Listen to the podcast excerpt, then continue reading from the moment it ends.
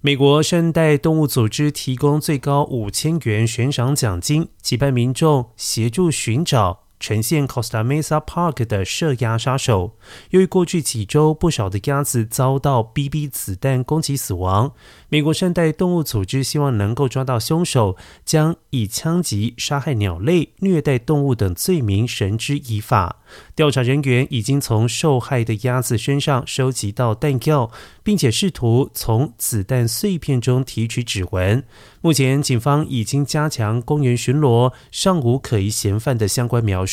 民众如果有相关讯息提供，可以拨打电话七一四七五四五二八二与警方联系。